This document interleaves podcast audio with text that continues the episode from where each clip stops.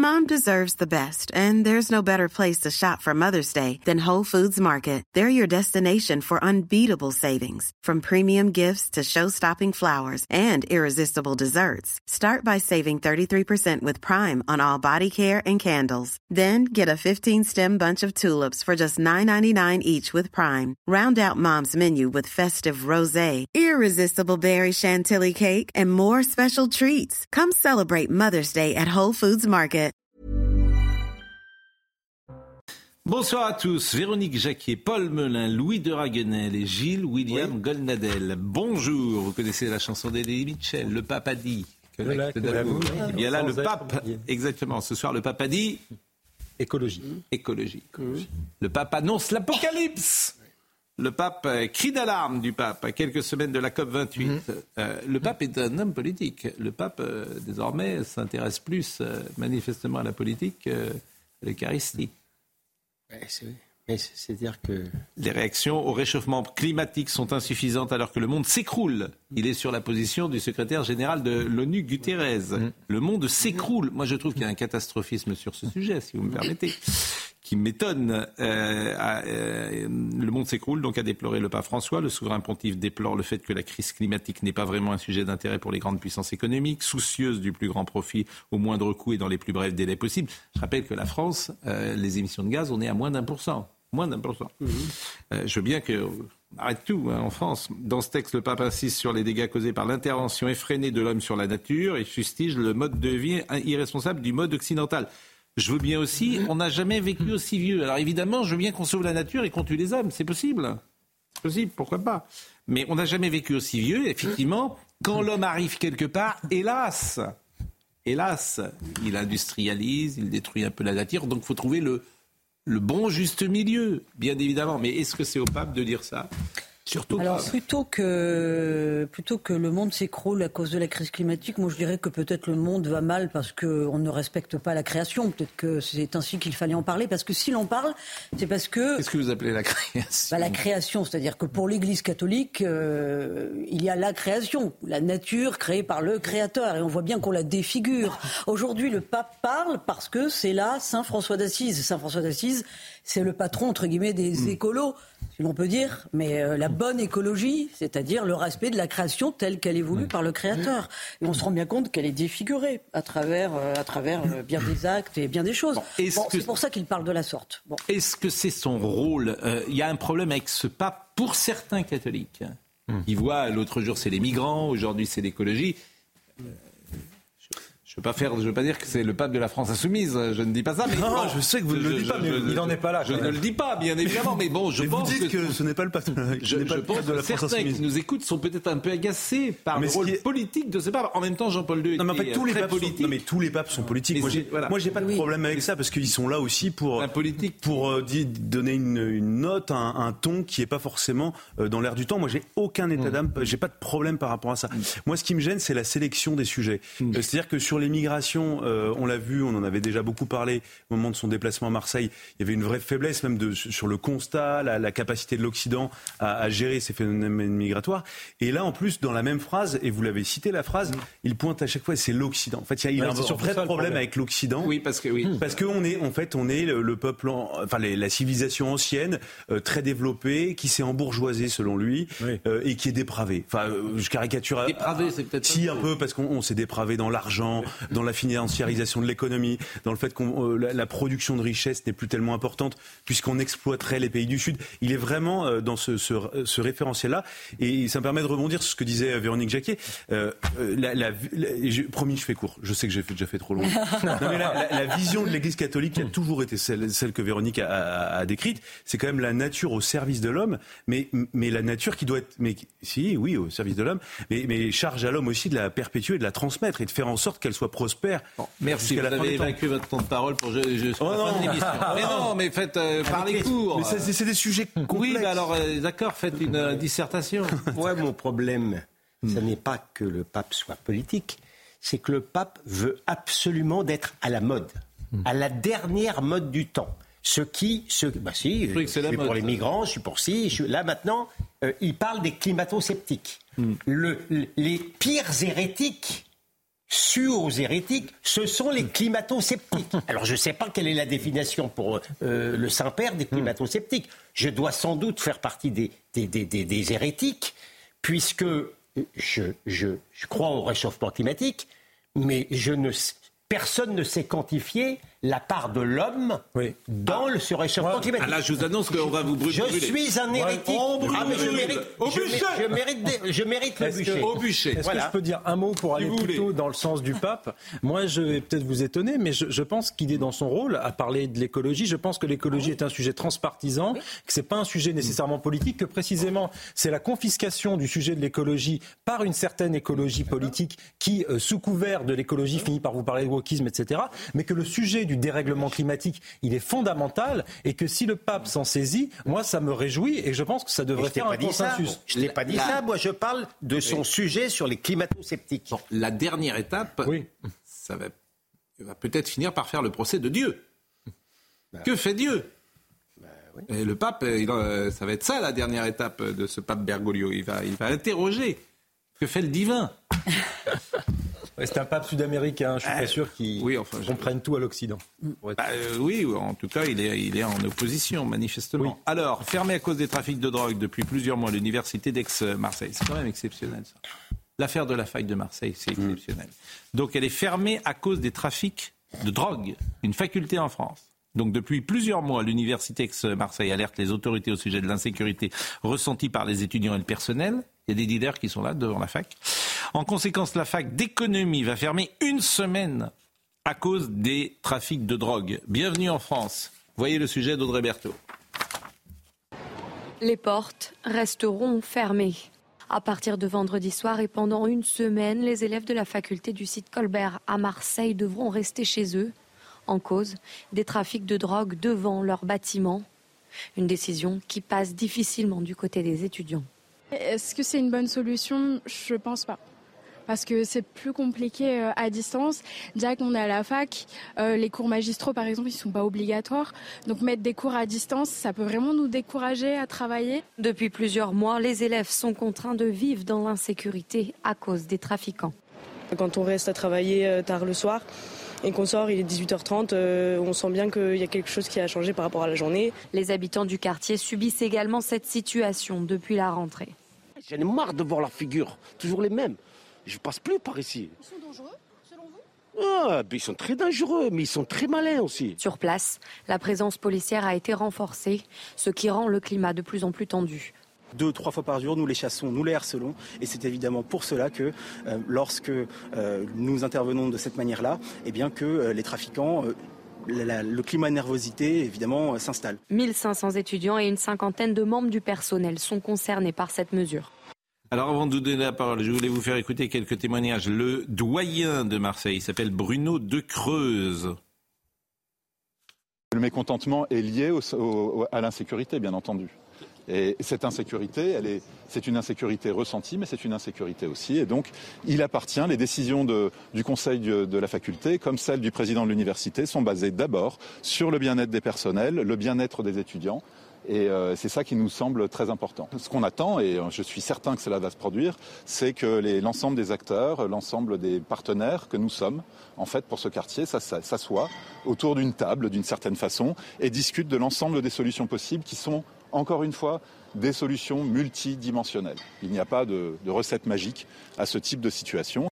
Bon, donc euh, en fait, euh, c'est je suis confondu. Pour... Franchement, c'est je pas, suis... pas, pas, donc, pour, confondu, pas dire grand-chose. Je suis confondu par ce verbiage, oui, oui, mais oui. notamment par mais M. Bouzard, un... qui explique, s'agissant des dealers, si j'ai bien mm. compris, qu'il les, qu'il les harcèle. Hein. Mm. Il les harcèle, il les bouscule, mais il les arrête pas. Mm. Ça, ça, ça doit pas s'arrêter à un certain moment, un dealer, mm. non?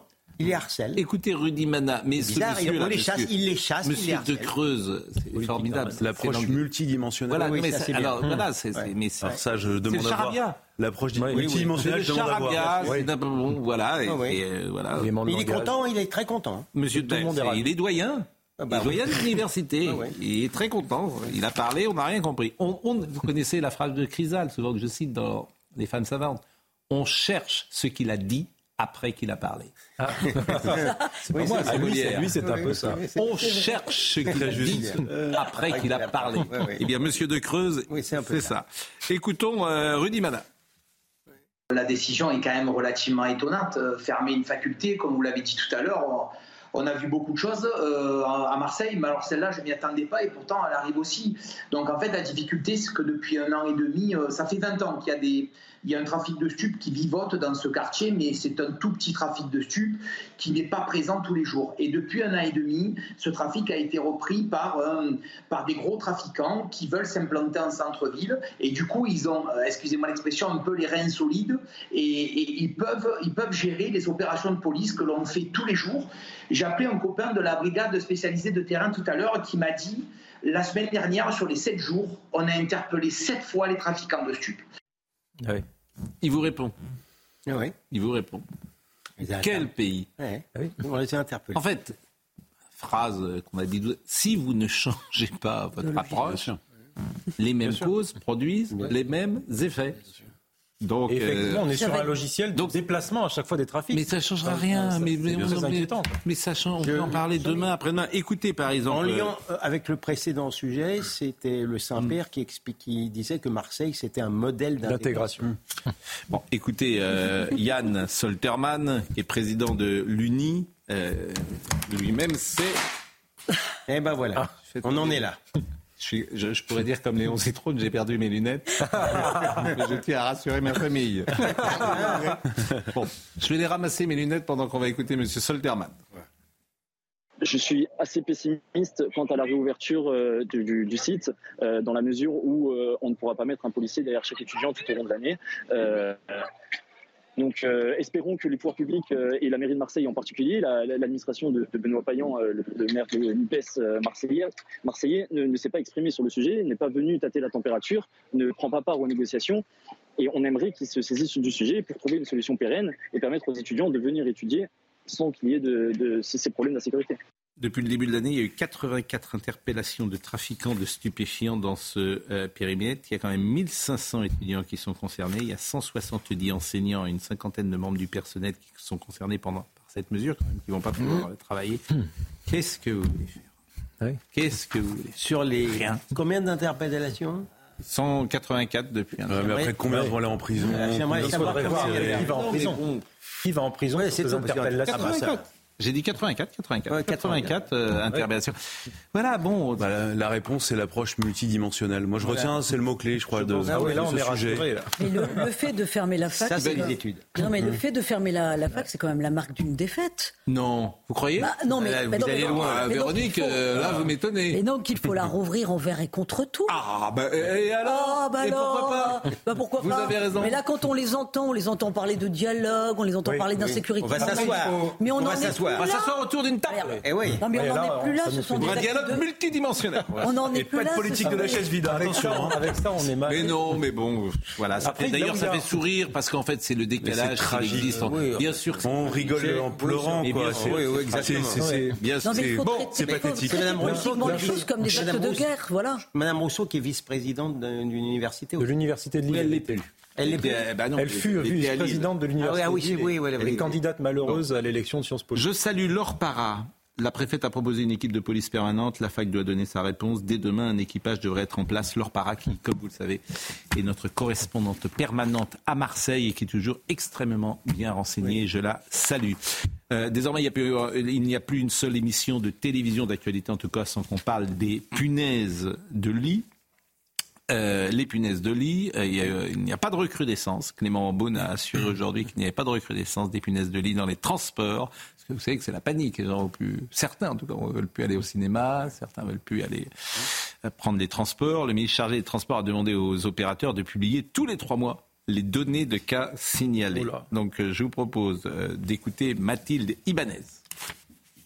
Il ne faut pas entrer dans la psychose, voici les mots du ministre des Transports Clément Beaune. Il a tenu d'abord à rassurer les usagers en faisant preuve de transparence. Aucun cas de punaise de lit n'a été avéré ces derniers jours suite aux nombreux signalements sur les réseaux sociaux. Transparent également dans les protocoles qui seront renforcés et publiés prochainement. Je vous propose de l'écouter. Puis renforcer et protéger, on doit renforcer nos actions. Et donc j'ai aussi demandé aux opérateurs d'améliorer encore leurs protocoles, d'intervenir plus rapidement. C'est par exemple le déploiement de brigades de chiens qui sont la meilleure réponse de détection. Ce sont les protocoles de nettoyage qui peuvent être renforcés et améliorés. Ce ne sera pas exactement la même réponse dont on parle d'un train, d'un métro, d'un bus ou du transport aérien. Mais dans chaque secteur, il doit y avoir un renforcement des actions. Si un cas de punaise de lit est avéré, le train sera directement mis en retrait pour être désinfecté. Dans les prochains jours, Clément Beaune, le ministre des Transports, va même recevoir les entreprises spécialisées dans ces nuisibles. En tout cas, une chose est sûre, aucun cas de punaise de lit n'a été constaté ces derniers jours. Et je crois que M. Véran a bouclé la boucle aujourd'hui en parlant des punaises de lit liées au réchauffement climatique. Ah, tout ça, euh... ça est lié. Ah mais tout ça est lié. Oui, une... Tout se tient. Non mais tout se tient.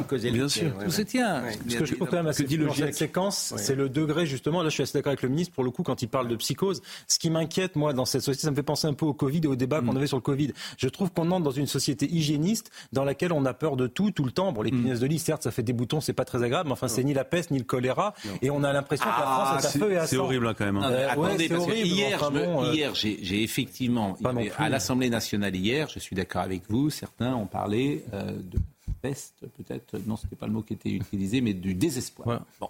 Quand on voit Mme Panot que... avec sa fiole... Ah, j'ai adoré voilà. avec les prouvettes. Non, ce n'était pas la peste brune, c'était autre chose. Oui. Ce n'est pas lié euh, du tout euh, au... C'est quand il parle de Fabien Roussel. On pouvait ne pas me dire... Euh, bon, euh, donc c'était euh, désespoir. Bon, et je me suis permis de dire qu'il y a quand même une hiérarchie, ce que vous venez de dire là, Paul. Voilà. Évidemment que c'est... extrêmement ennuyeux des punaises de lit. Personne n'espère en avoir chez soi, ça pique, et cetera. Bien sûr, bien sûr, sûr c'est horrible. On préfère dormir avec trois punaises qu'avec deux scorpions, par exemple. Voilà. C'est avec, hein. c'est dans la série, c'est quoi le pire On est, est là dans le Si tu préfères, c'est là, une jambe en mousse ou un colère. C'est pas Je veux bien qu'on joue à ça. C'est les blagues carambar. Je veux bien qu'on joue à ça. Je vais partager mes connaissances animales. C'est tout. Mais c'est ma plus-value. Ce qui est vrai, Paul, c'est que vous avez établi une hiérarchie qui n'existe plus dans nos sociétés aujourd'hui. Il n'y a plus de nuances du tout. Donc tout est mis au même niveau. La punaise de lit comme les scorpions. C'est tourmente au président de la République. On, et, et, Moi, ce que je trouve euh, navrant dans cette histoire, c'est qu'il y a un ministre qui soit obligé de s'exprimer sur le sujet. On aimerait qu'on mette la guerre. Ne parlez pas les uns sur les autres, bon sang de bois.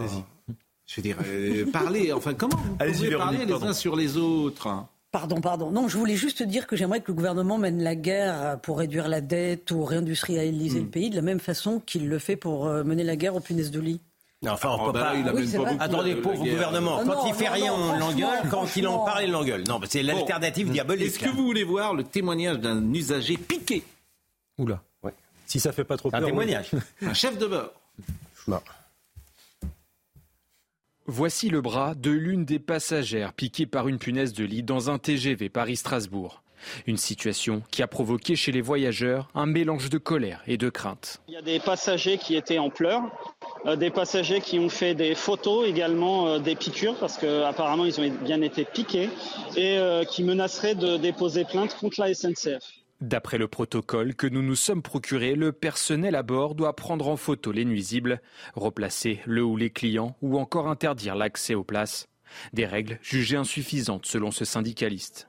On imagine mal que les punaises s'arrêtent à une place ou à une seule voiture.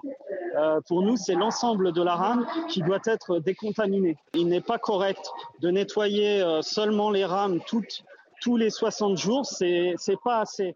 Toujours d'après le protocole, le personnel avertit la hiérarchie mais demande un changement de train. Après un premier refus, la S N C F y accède finalement. Une réponse tardive qui serait due, selon ce syndicaliste et chef de bord, à un manque de moyens. Malheureusement, on a l'impression que la S N C F, du fait de son manque de rames et de son manque de matériel, est, est bloquée et pousse euh, en quelque sorte les agents à, à minimiser les faits. Plusieurs alertes aux punaises de lit auraient été données dans cette rame, dans quatre autres trains de l'axe T G V Est, mais aussi dans le sud de la France. Le problème, c'est le niveau de traitement, Pascal. Mais je rejoins ce que disait Paul là-dessus. C'est-à-dire que, non mais bien sûr que c'est un sujet à traiter, mais pour moi c'est au niveau des préfectures, des agences régionales de santé, mais on a l'impression que des gens attendent le plan Marshall euh, anti-punaise, ou alors le plan euh, un flic derrière chaque punaise. Mais, enfin, non mais ça arrive, on n'y arrivera jamais. Non mais vous voyez ce que je veux dire. Et encore, on a échappé au numéro vert. On a échappé absolument.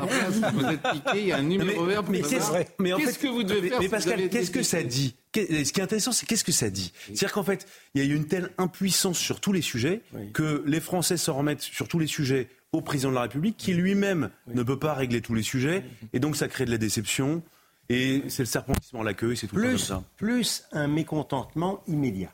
Oui. C'est-à-dire que c'est, c'est, non seulement ils s'en remettent, mais ils sont déjà très mécontents de l'impuissance d'État.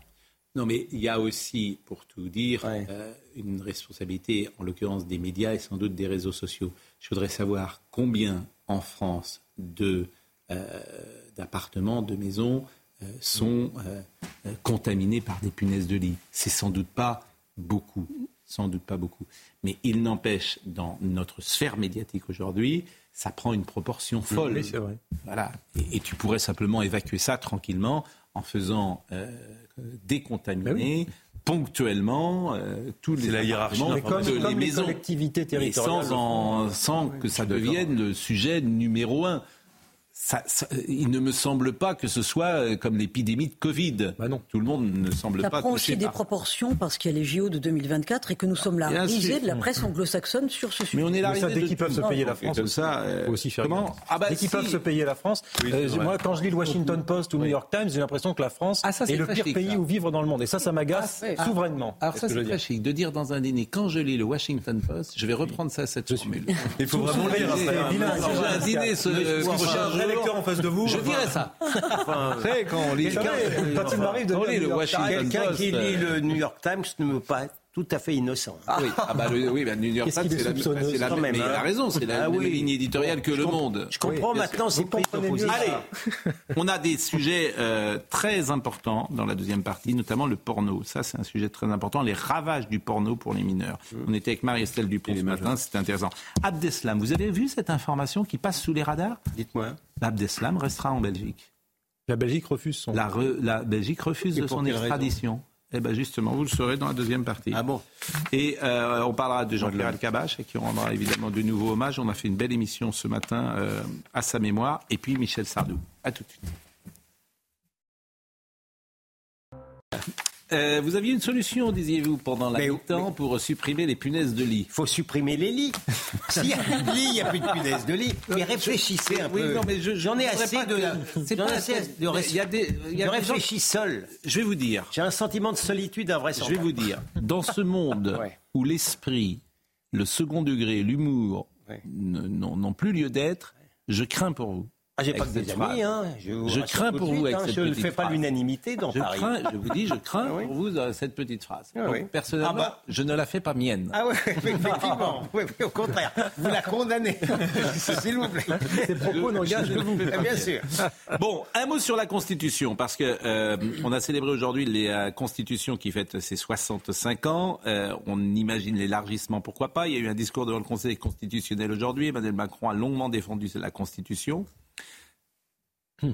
On n'en attendait pas moins. Le président de la République a déclaré vouloir élargir le référendum à des sujets comme l'immigration sans pour autant bouleverser l'esprit de la Constitution.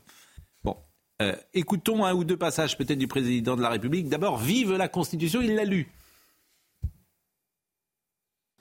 Cette Constitution est l'aboutissement. Elle est la traduction politique de l'esprit public français. Elle est tout à la fois un régime et un projet. Ce régime, ce projet sont exprimés dans son premier article, celui qui précisément contient tous les maillons de notre chaîne républicaine.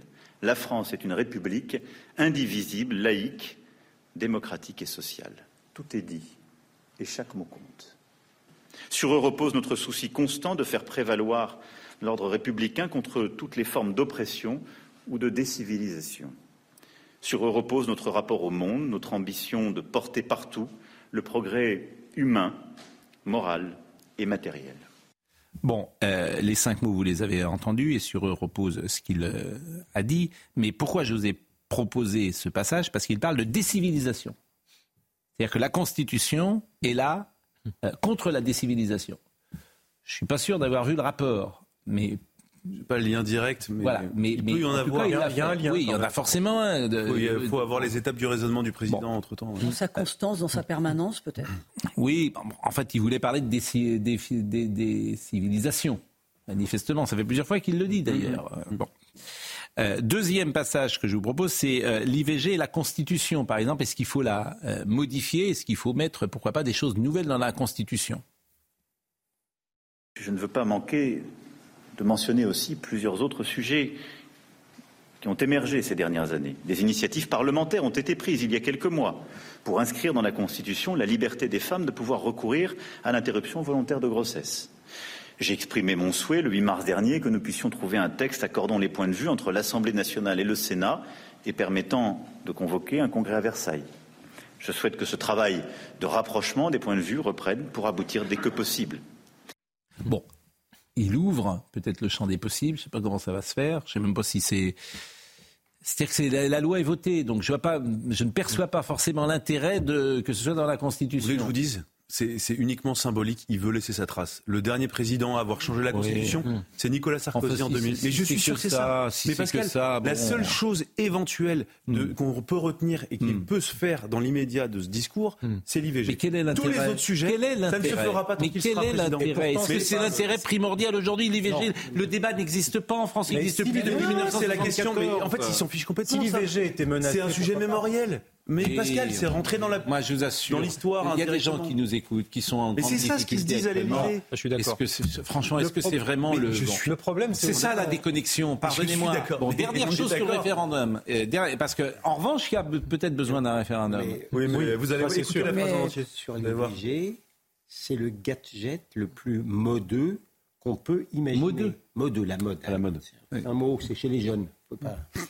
Et euh, s'il y, si y a un risque qui n'existe pas en France, oui. C'est qu'on interdise l'I V G. Oui, et donc sûr. Il va, à grands frais, convoquer tout le monde oui. à Versailles pour euh, quelque chose de purement et simplement, même pas symbolique, inutile. Bon. En sachant et... que le nombre d'I V G explose en plus. Oui. Non mais en plus. Oui, oui. Le référendum. La souveraineté populaire peut également s'exprimer directement à l'issue d'un référendum d'initiative partagée. Cette procédure utile est aujourd'hui excessivement contrainte. Sa mise en œuvre doit être plus simple et les seuils permettant son usage, comme peut-être ses procédures, devraient dès lors être revus. Oui, bah on ne sait pas alors vraiment. Ni comment, ouais, ni quoi. Vrai, il ne dit pas vraiment... Euh... En tout Écoute, cas, sur, sur le référendum, je pense qu'il a raison quand même. Il y a des, mais, mmh.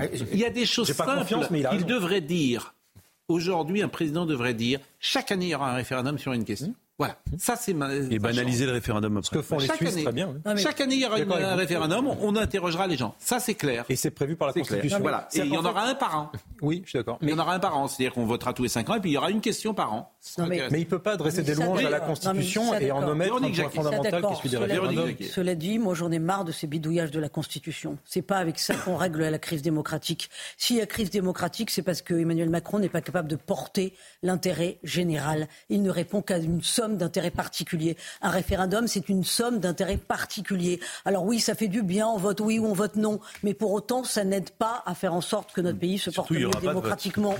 parce non, qu'il n'a pas, pas la conscience éclairée de porter l'intérêt général. Bah, si, un référendum peut porter sur l'intérêt général. Enfin, je pense que le référendum du non oui, en deux mille cinq, par exemple... Oui, mais à ce moment-là, on fait exemple... comme le général de Gaulle, on quitte le pouvoir, ah, on se d'accord. fixe des limites. Moi, or, Emmanuel Macron ne se fixe non, aucune ça, mais c'est limite. Parce que vous avez dit, ah, oui, vous avez dit le, le référendum est une somme d'intérêt particulier. Moi, je dis que non, que la souveraineté populaire ne se brade mmh. pas et qu'elle peut être l'expression d'une volonté qui a trait à l'intérêt général. En tout cas, cette journée, oui. manifestement sur ce sujet, n'a pas débouché sur des choses concrètes. On non, peut on dire pas comme entendu. Ça. Il n'y aura pas de référendum. C'est ça la, la réponse. Ouais. Ouais. Bon, ouais. Le porno. Euh, le projet de loi de sécurisation de l'espace numérique arrive aujourd'hui à la table des débats à l'Assemblée nationale. C'est un sujet essentiel. Hein. Ça, c'est un sujet essentiel. Parce que parmi les mesures fortes, le gouvernement souhaite interdire l'accès des mineurs aux sites pornographiques. Je ne vois pas comment c'est possible. En fait, il n'y a pas de solution. Mmh. Comment vous faites ? Techniquement. Techniquement. Que, comment un gosse ne voit-il pas aujourd'hui un film porno avec les smartphones, avec les internets, et cetera. S'il est bloqué chez lui, il ira dehors, et cetera. Comment c'est possible? Ça me paraît quand même très compliqué. Donc je voudrais que euh, nous voyions le sujet d'Adrien Spiteri. Les chiffres sont effrayants. Un homme sur quatre admet avoir déjà effectué une pratique sexuelle sans prendre en compte le fait que sa partenaire ne la souhaitait pas. L'étude I F O P, dévoilée par nos confrères du Parisien, illustre la mauvaise influence de la pornographie. Les premières victimes sont les femmes. cinquante pour cent d'entre elles assurent avoir déjà été initiées contre leur gré à des pratiques inspirées du X. Autre problème, les consommateurs actifs de pornographie sont de plus en plus jeunes. cinquante-sept pour cent disent y avoir eu accès avant leurs quinze ans. Ils étaient trente pour cent en deux mille treize. Pour lutter contre ce fléau, le gouvernement souhaite que l'accès au contenu pornographique public soit renforcé. Objectif, que certains sites ne soient plus accessibles aux mineurs. Marie-Estelle Dupont était ce matin avec nous, vous la connaissez, c'est une psychologue et, et euh, elle étudie beaucoup euh, ces phénomènes et notamment ces jeunes qu'elle reçoit parfois d'ailleurs euh, dans son euh, cabinet. Le porno, si j'ose dire, deux point zéro, c'est plus le porno des années soixante-dix. Écoutez comment elle, a, comment elle en parle. Alors, de manière très simple, par des expériences neurobiologiques, vous faites visionner des images porno à des mineurs avec des capteurs sur le cerveau et vous verrez que les réactions neurobiologiques sont les mêmes que dans un trauma. Pourquoi ? Parce qu'on a des neurones miro- miroirs. Alors, les neurones miroirs, c'est très très bien. Parce que ça veut dire que quand vous aimez le tennis et que vous regardez Roger Federer jouer au tennis, vos neurones miroirs vont faire progresser les schémas moteurs. Mais quand vous regardez une scène de crime, une scène de viol, une scène de torture, vous avez des traces mnésiques. Elles font une empreinte mnésique. Donc chez un mineur qui ne peut pas prendre de distance parce qu'il n'a pas la maturité pour cela, ça va s'engrammer et ça explique qu'ensuite quand on fait des enquêtes, on nous, il y a quarante-six pour cent des jeunes qui nous disent qu'ils ont des pratiques violentes. quatre-vingt-dix-sept pour cent du temps, c'est des garçons vers les filles, évidemment, puisque dans le porno, on retourne à quelque chose de très archaïque euh, où en fait, il y a... C'est pas la dimension du plaisir qui compte, c'est la dimension de la domination et de la destructivité. Euh, et donc, où ils reproduisent sur leur petit ami cela. Mais en fait, il faut vraiment comprendre que le porno, c'est l'antisexualité. Parce que la sexualité, c'est du lien. La sexualité, c'est un rapport de plaisir avec toute une gamme d'émotions, de narrations, de récits, d'imaginaires érotiques, euh, de, de, de plaisir, de rire, euh, entre deux individus consentants. Bon, c'est très intéressant ce qu'elle rapporte. Les neurones miroirs et les traces que ça peut laisser. Non mais au- au-delà de la fine analyse de Marie-Estelle Dupont, moi, de, de mon point de vue, et pourquoi je crois, alors j'ai aucune connaissance technique, il est essentiel d'interdire le porno chez les enfants, c'est l'enlaidissement de la vie, oui. La démystification du sexe, la perte du désir chez les jeunes, oui. Toutes ces choses-là qui sont, en, qui, qui sont arrivées. Donc je pense que, alors je ne sais pas comment on voilà, pourrait arriver, mais en tous les cas société. C'est un but extrêmement mais, légitime. Et vous faites comment dans cette société ? Écoutez, alors comment on évalue les conséquences du porno ? Je lui ai posé la question, les conséquences, les dégâts, les dommages. Écoutez sa réponse. Aujourd'hui en consultation, on a quelque chose que moi je n'avais pas quand j'ai commencé ma pratique il y a quinze ans. C'est-à-dire qu'on a des jeunes de vingt-cinq à trente ans qui me disent euh, j'ai des grosses angoisses d'érection, j'ai peur de pas bander suffisamment, et cetera, et cetera, parce que j'ai regardé du porno, donc j'imagine que moi, euh, pour être viril, je dois être comme un hardeur. Voilà. Et ils n'arrivent même plus à se dire qu'ils peuvent communiquer avec leur petite amie sur la notion de plaisir. Et les filles se sentent obligées d'accepter des pratiques parce qu'il y a une réputation sexuelle dans la cour du lycée. À notre âge, pour être cool, on fumait une cigarette, enfin, à nos, à nos, à nos générations. Et puis dans le lycée, euh, toutes les... il y avait beaucoup de gens qui n'avaient pas eu un rapport sexuel. Maintenant, il y a une notion de réputation sexuelle euh, où, euh, en fait, si les filles ne se soumettent pas à très très jeunes à certaines pratiques, elles ont peur d'être harcelées mmh. euh, et, de, et qu'il y ait un espèce d'effet de délation de celles qui Mais ne veulent pas. Ça, c'était les conséquences, mais comment on évalue, comment on évalue les dommages collatéraux, si j'ose dire, les dommages, bah, écoutez ce qu'elle dit. Le porno, c'est pas, peut-être que les gens ne savent pas exactement ce que c'est que le porno parce qu'ils font référence à du porno d'il y a longtemps. Aujourd'hui, le porno est quasiment systématiquement associé à des activités délictueuses de barbarie, de sadisme, de strangulation, d'étouffement, et cetera. Donc, sur le plan légal, il y a des choses à faire, puisque finalement, c'est la propagande du viol. Donc, il est tout à fait possible, avec un travail main dans la main de l'État qui joue sa partie, des parents qui jouent leur partie, parce qu'on a un rôle à jouer sur lequel je reviendrai, euh, de demander euh, une vérification très stricte de l'identité euh, de celui qui se connecte. Moi, je pense qu'il faut même faire payer l'accès aux sites porno. Alors, les sites porno vont dire « Ah bah non, parce que nous, on est subventionnés par la pub, donc on aura moins de... on fera payer moins cher les annonceurs, et cetera » Bah, c'est pas grave et euh, je pense qu'il y a moyen de faire pression. Euh, et puis, évidemment, les parents, de leur côté, ils doivent établir un couvre-feu numérique et euh, former l'enfant à l'éducation sexuelle et affective tout au long de sa croissance pour lui expliquer que le porno, c'est l'antisexualité. Bon, euh, une fois qu'on a dit tout ça, et c'est passionnant ce qu'elle nous dit, mais je ne vois pas comment on peut faire. Ce qui est, ce qui est d'autant plus difficile, c'est que le, l'industrie du porno est une industrie capitalistique, un marché libre dans une concurrence non, non faussée, libre et non faussée. Puisqu'en plus, ça se diffuse via, les, via Internet, par conséquent, l'État ne peut pas facilement avoir un contrôle sur un marché qui plus est sur Internet. Donc oui, mais je suis d'accord, c'est une on équation va dire, on, on qui est quasiment ça, insoluble. Comment on fait, alors Pascal, Pascal, attendez, il y a plusieurs choses dans ce qu'elle dit. Euh, première chose, les scènes de strangulation dont elle parle, de violence, de barbarie, de viol, c'est du pénal. Mineur ou pas mineur, normalement la vidéo est signalée et la justice ordonne la suppression oui. du contenu. Normalement, il n'y a pas de scène de viol. Mais c'est plutôt la mise en scène de ça. Non, mais, c'est difficile non, mais, à mon avis à caractériser pénalement. Il y a des leviers qui ne sont pas utilisés manifestement et qui, qui oui, peuvent être actionnés. Mineurs, et la deuxième chose, oui. non mais je vais, je vais vous dire euh, par rapport à votre question. Moi, je pense que évidemment, il n'y aura pas d'étanchéité totale. Mais si déjà, au moins, on peut le bannir de l'école, on peut le bannir de la maison. Et le bannir de l'école, ça veut dire mais, euh, je ne sais pas avec des, des sites internet interdits. Même moi, quand j'étais étudiant, il y avait des, j'avais juste le droit d'aller la, sur l'intranet de l'école, je ne pouvais pas aller lire la presse. Non, mais ils consultent sur leur mais, téléphone, mais vous pouvez bloquer. Mais, mais avec ça, mais vous, vous, vous avez un smartphone. C'est sur leur téléphone qu'ils... Qui, non, mais vous faites comment mais, mais, non, mais je sais bien que le système parfait... Moi, je pense, mais c'est pas le système parfait. Un, peut-être faut-il renforcer le contrôle parental. Deux, je vais peut-être parler comme une, une vieille de, de, d'un autre temps, mais l'éducation est quand même primordiale. Mais il faut apprendre à protéger ses enfants. Combien d'enfants sont trop livrés à eux-mêmes avec un écran du matin au soir, avec les parents qui ne savent pas ce qu'ils font dans leur chambre après vingt heures. Mais, mais Véronique, vous croyez vraiment que les parents vont, non, vont pouvoir a, contrôler je, je ce que regardent leurs enfants? Je pense qu'il faut aussi fixer des limites et expliquer aux enfants ce qui se passe. Je pense qu'il faut aussi leur parler en vérité. Ben c'est possible. C'est possible. En tout cas, pour s'attaquer à une industrie aussi puissante que celle-ci, aussi rentable, à mon avis, bon courage, qui en plus est mondialisée. J'ai peur que ce soit un, un vœu pieux. En tout cas, il y a une volonté du gouvernement et ça, c'est une bonne chose. Tant mieux, oui. Ça, c'est sûr. Oui, ça faut se réjouir. Mais j'ai peur qu'aujourd'hui, le texte est porté par le ministre du numérique, Jean-Noël Barrot, qui confie à l'Arcom le pouvoir de bloquer les sites pornographiques sans euh, procédure judiciaire. Pourquoi pas, hein, le ministre du numérique euh, donne cette possibilité. Que dit la loi ? La loi interdit l'exposition des mineurs à la pornographie, mais elle est facilement détournée sur le web. Ces sites diffusent des messages d'avertissement désactivables en cliquant sur le, bout, le bouton « J'ai plus de dix-huit ans ». Et puis, euh, le sondage, est, on a lu hein, les conséquences de l'exposition. Une femme sur deux a été initiée contre son gré à des pratiques inspirées du X. Une femme sur deux. Les conséquences sont... Euh, invraisemblable. Ah, bon. Il faut peut-être aussi lutter contre l'hypersexualisation de certaines publicités. De mais certains... ça n'existe plus aujourd'hui. Ouais, quand même, quand même. Mais non, moi, genre, c'était trop, vrai. Des... Si, si, parfois. Après, moi, ça, je suis sûr qu'il y a. Mais c'est, oh, euh, je veux dire, depuis MeToo, Euh, oui. l'hyper... Oui. Ça, c'est vrai, oui, enfin, c'est, va... c'est vrai dans les années quatre-vingts quatre-vingt-dix. C'est ambivalente pour les mineurs. Hein.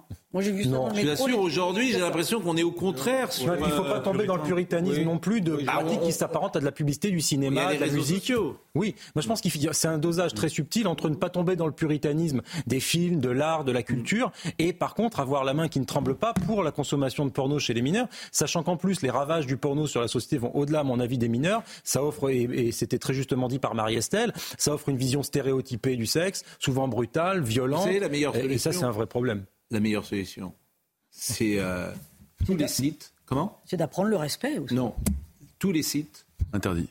Non, non payons. Payons. cent euros. deux cents euros. Bien sûr. Oui. Obligatoire. Alors là, je peux dire que ça va faire à des gens. Sûr, il y aura des... oui, oui. C'est la solution Al Capone, si j'ose dire. Évidemment. C'est-à-dire qu'Al Capone, tu l'as fait tomber euh, par mmh. l'argent. Évidemment. Tu, les... tu vas sur un site, mmh. cent euros. Tu payes. Mmh. Tu payes Évidemment. cent euros. Tu vas voir que là, ça va être. Ou alors taper même ces sites-là au portefeuille, ça peut.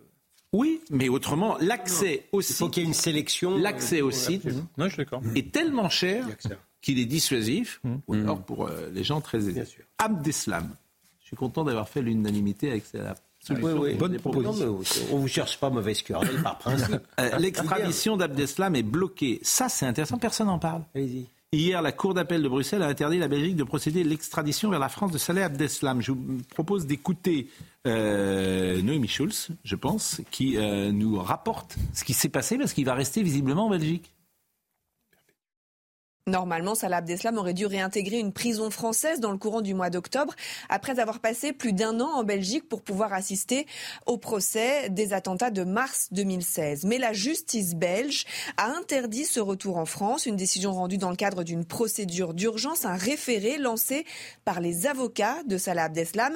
D'abord, ont-ils plaidé parce qu'il a toutes ses attaches familiales en Belgique, mais surtout, ils ont invoqué le fait que la perpétuité incompressible prononcée en France était assimilable à un traitement inhumain et dégradant car elle interdirait tout espoir de libération et de réinsertion.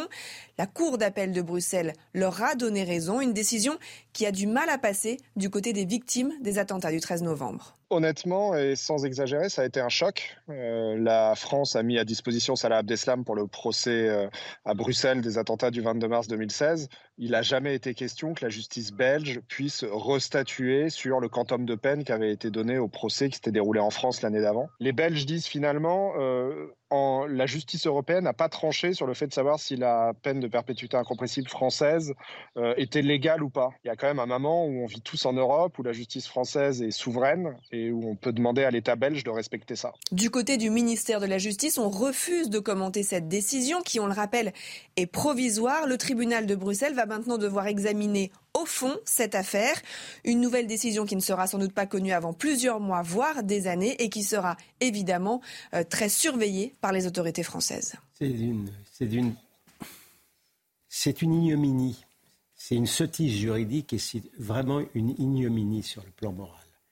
Euh, on a supprimé la peine de mort, mais euh, les Belges, enfin euh, le tribunal belge considère que pour ce qui aspire le, le terroriste qui a du sang sur les mains, qui a des morts sur la conscience, pour autant qu'il en ait une, évidemment, la peine perp- à perpétuité réelle, c'est contraire à, l'hu- à l'humanité.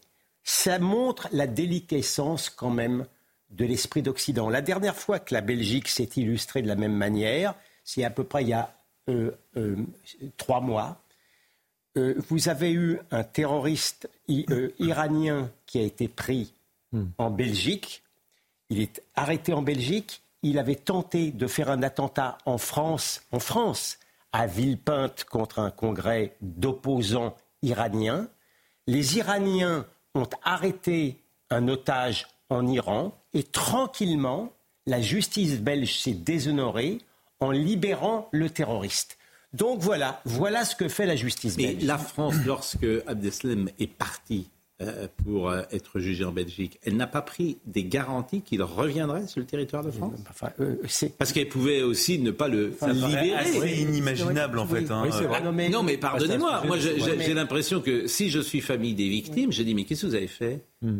Vous l'avez laissé partir alors qu'il était condamné. Mais parce qu'il euh, a aussi commis des attentats en Belgique. Mais oui, mais j'entends bien, mais il ne revient plus en France. Oui. Donc je vous demande, dans ces cas-là, je pose la question à l'avocat que vous oui, êtes. Oui. Est-ce que mais la non. chancellerie... Non, mais, mais enfin, on ne va pas incriminer la chancellerie. On ne parle pas de l'Iran. Ben, on parle je, pas je du... vous pose une question on parle, simple. On parle Est-ce d'un que... pays, euh, Schengen. On fait partie de la oui. Belgique. Est-ce C'est que je peux Belgique. vous poser une question ? Est-ce que la chancellerie non. a pris des garanties non. sur le retour d'Abdeslam ? Oui ou non ? Je ne pense pas, parce qu'il eût été effectivement un peu particulier que la chancellerie française suspecte mmh. la justice oui, belge oui, d'être réticente bah, à redonner bah, bah, à Abdeslam. Bah, bah, vous avez, bah, qu'il bah, faut, le, faut, il faut bah, bah, non, non, je... on peut reprocher beaucoup de choses à la chancellerie, oh, mais, mais pas ça. Vraiment. Non, ce bon. qui est terrible, c'est il y, y a des phrases qu'on n'entend pas des mais... avocats qui disent que pour eux, c'est le Abdeslam serait condamné à une peine de mort lente. Ouais. Il s'appuie quand même sur la. Moi, que, moi, si vous voulez, tout est signé. Il s'appuie sur des articles de la C E D H, mmh. oui, la Cour européenne sûr. des droits de l'homme, pour, à Bruxelles, euh, quelqu'un qui a tué cent trente pardon, personnes. Pardon, pardon de citer le, le Talmud, mais qui donne la pitié aux méchants fait tort aux justes. Voilà où on en est. Euh... Autre information du jour, c'est Civitas, dissous par le gouvernement. Le mouvement catholique intégriste Civitas a été dissous aujourd'hui en Conseil des ministres au terme d'une procédure engagée cet été. Le mouvement a été dissous. Euh, les valeurs partagées par ce mouvement n'ont pas leur place dans notre République. Le lancement de la procédure de dissolution avait été engagé en août par le ministère de l'Intérieur. Le mouvement très présent sur les réseaux sociaux est accusé d'appeler à entrer en guerre contre la République, y compris en recourant à la force, a souligné Olivier euh, Véran. Civitas considère les droits de l'homme comme des outils de destruction de la civilisation chrétienne. Civitas a organisé des rassemblements en hommage à des personnalités emblématiques de la collaboration Civitas assume la promotion d'une hiérarchie entre les citoyens français avec des thèses clairement antisémites et islamophobes, a énuméré le porte-parole du gouvernement. Pas de réaction ? Pas de réaction. Si, juste une réaction sur enfin, le fait que le principe de la dissolution mmh. doit être manié avec une infinie précaution dans une démocratie et que de la même manière que ceux qui appellent à la dissolution des associations d'extrême gauche avec lesquelles je ne suis pas du tout d'accord, mmh. euh, moi je, trouve, je suis assez mal à l'aise avec cette idée de tout dissoudre. On a dissous Génération Identitaire, ça ne me paraissait pas fondé. De la même manière, ouais. si on appelait à, à, à vouloir dissoudre les soulèvements de la terre ou révolution permanente, ces trucs-là, je ne serais pas pour non plus. Alors, ils font rien je suis dissoudre. Plutôt voltairien. Moi je ne suis plutôt, ils ils pas dissoudre grand-chose. Ils ont fait des discours. Jean-Pierre Elkabbach, extrême droite. Jean-Pierre Elkabbach, on l'avait. Euh, d'abord, on a beaucoup de tristesse, beaucoup de chagrin, euh, bien sûr, parce que euh, il était proche de nous, il était euh, sur l'antenne de CNews, et euh, qu'il était euh, un confrère particulier, un, j'ai envie de dire quelqu'un dont le moule, un, un homme dont le moule est cassé. Ce qu'il représente, ce qu'il était, n'existe plus dans la jeune génération. Il était venu sur notre plateau pour la sortie de son livre, c'était il y a quelques mois, et on va l'écouter une première fois. Les gens se trompent sur vous parce que vous êtes, quoi qu'il arrive, d'abord et avant tout, un journaliste.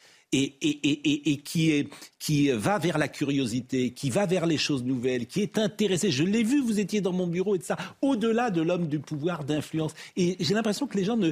Il y a quelque chose d'intact chez vous et d'enthousiasme chez vous qui est tout à fait sidérant. Merci, ça c'est vrai et ça continue. Mais je vous reprends quand vous parlez d'homme de pouvoir. Ce qui m'intéresse, c'est la conquête et l'exercice du pouvoir. Qui décide ? Comment on décide ? euh, qu'est-ce que, Est-ce qu'on écoute ceux qui conseillent ? À quel moment un homme d'État peut décider ? Comment on fait face à des crises quand elles sont multiples ? Vous n'êtes pas préparé à ça, vous êtes chef d'État, tout vous tombe sur la figure. Deuxièmement, comment on répond à des menaces de guerre ? Ça, oui, c'est le pouvoir euh, qui fonctionne. Et, euh, mais je m'intéresse beaucoup plus, contrairement à ce qu'on croit, je consacre plus de temps à, son, à ceux qui ont perdu le pouvoir dont ils disposaient et que l'on a complètement abandonné quand les lumières s'éteignent. Mm. Qu'est-ce qu'ils deviennent ? Ils ont disparu à la trappe. Moi, ce qui m'intéresse, c'est l'homme. Avant, après. Et vous, aujourd'hui, exemple, que la lumière est moins sur vous, vous trouvez qu'il y a des gens qui se sont détournés de vous ? Non, c'était en quatre-vingt-un.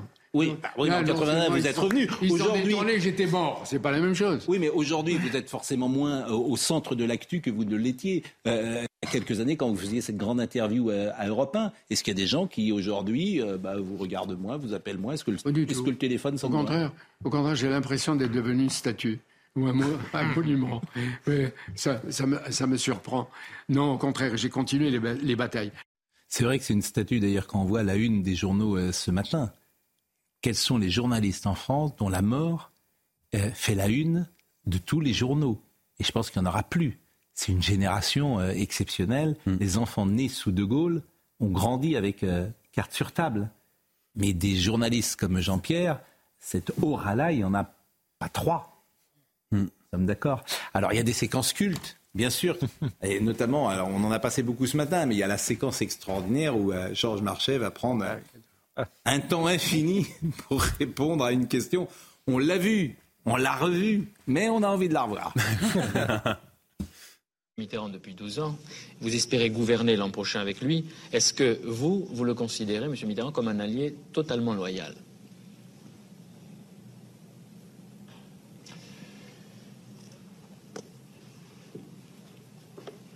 Moi, je pense que... Je réfléchis, je ne m'attendais pas à cette question. Je pense que depuis que nous avons euh, des rapports, depuis que j'ai, euh, hélas, remplacé euh, Valdec, qui, qui est Rocher, qui est tombé malade, dans les conditions que vous savez, euh, si je fais le bilan de nos rapports, je pense qu'on peut dire... que euh, nous avons euh, coopéré dans de bonnes conditions. Bon, c'était carte sur table. Vous savez combien de temps ça a duré, carte sur table ? À votre avis ? vingt ans ? Vous dites vingt ans ? Ouais. Vous dites combien de temps ? Oui, la même chose. vingt ans. vingt-cinq ans. vingt-cinq ans, carte sur table. Non, une vingtaine d'années. Moins, en fait. Ça a duré quatre ans. Voilà. Ça a commencé en dix-neuf cent soixante-dix-sept. Ah oui. Et ça euh, s'est arrêté en mille neuf cent quatre-vingt, puisque Jean-Pierre ouais. a été euh, viré de la télévision. Et ces quatre années-là ouais, ont marqué euh, toutes nos vies, au point où on pense que ça a duré euh, vingt ans ou vingt-cinq ans. C'est une des plus grandes émissions politiques. L'heure de vérité est également très bien. La scénographie était très maligne de l'heure de vérité. C'est les deux grandes émissions qui, euh, je pense, dans l'histoire collective, dans la mémoire collective, comme on dit. Parce que sept sur sept était parfois politique, mais parfois c'était pas toujours politique, sept sur sept. Parfois, il y a des invités euh, différents. Euh, voilà, donc euh, on pense euh, à lui, bien sûr, à son talent euh, qui est exceptionnel, sa curiosité, son énergie, sa détermination, euh, son intelligence, bien sûr, sa culture. Et, et il s'intéressait à tout. Et c'est ça qui était euh, passionnant et sidérant.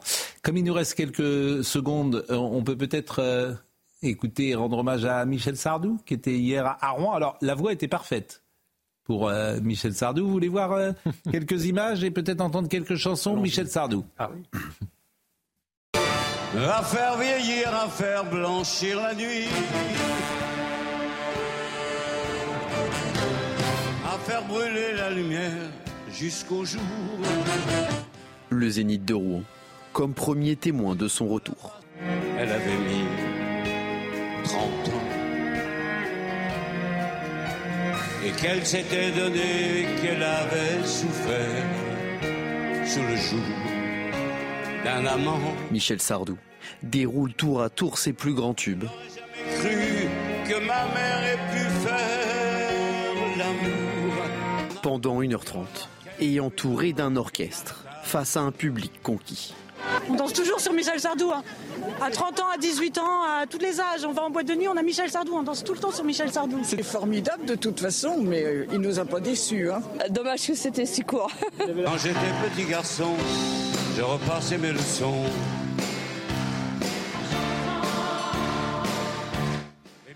Un retour plus que réussi pour celui qui ne veut décidément pas que le spectacle s'arrête.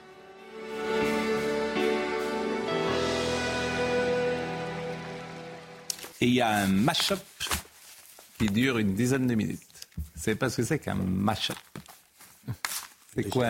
Je ne sais pas, des applaudissements. Je ne sais pas. Vous ne savez pas ce que c'est qu'un mash-up? Non, j'avoue que non. Un mash-up, c'est un florilège, un best-of, ah, un medley. Best-of. Mais bon, comme je ne savais pas hier, oui, oui, c'est je, je fais le malin. Oui, mais c'est comment, vous, ça vous a permis de triompher sur moi vous, quand même. Vous savez comment Proust appelait celui qui, qui sait quelque chose depuis quelques minutes ou quelques heures et, et, et qu'il le dit à tout le monde comme ça pour faire le malin. Un savant de la veille. C'est pas mal. Hein. C'est Proust. C'est très bien. Bon, un savant de la veille. Je le dis plusieurs fois, je pense, dans cette émission. Monsieur Benkemoun, quand j'étais petit garçon, ouais. je repassais mes leçons. En chantant, il, en chantant. Il, il a fait euh, « Je vais t'aimer ». Oui, bah, à faire pleurer tous les marquis de ça. Vous l'avez entendu. Et, et juste avant, juste avant, il a dit, c'est une chanson qui va, dé- la chanson qui vient va déstructurer Sandrine Rousseau. Je crois qu'il avait. Il, il a dit ça. À faire pleurer les ah, ouais, putains de la rage. Et oui. Bah, Votre, votre place n'est pas là, elle est sur une scène. Mais pas du tout, justement. Oui, c'est aux deux ânes, évidemment. Point, point, point. Bon, vous... on a un programme euh, chargé ce soir. On va commencer par parler de, de ce qui s'est passé à, à Marseille, évidemment. La faculté fermée à cause des, des, des dealers, ça c'est une première en, en France. Il y a plein de premières en, en France. Ce soir, il y a ça, et les, les, les, l'affaire des punaises de lit, l'urgence ah oui. nationale, ça aussi c'est une première en France. Bref, on a un joli bon. programme aujourd'hui. Et, et on, on, pour terminer... Je voudrais que nous souhaitions un bon anniversaire à Benjamino. Parce que l'âme de cette émission, ah bah oui. c'est lui. Vous le savez quand vous arrivez. Moi, je, je rien je, sans lui. Je, je, moi, je me repose. C'est lui qui fait tout. Oui. Vous êtes le, la marionnette de Benjamino. C'est ce que vous êtes. Voilà. Donc Benjamin, qui est euh, comment dire, bon anniversaire. Bien sûr, Benjamin qui est merveilleux. Je tiens à le dire, et qui travaille très bien. Bon, qui parfois part euh, dans le nord de la France et oui, on non, le comprend. Non, ça va. On le comprend. Non, non, ça va. De temps en temps, euh, on lui souhaite vraiment un bon anniversaire et, et une très belle soirée, euh, bien évidemment. Monsieur Benkemoun dans une seconde, Monsieur Pasquet à vingt-deux heures, Romain Desarbes demain matin et rendez-vous à neuf heures avec l'heure des pros demain. À demain, donc.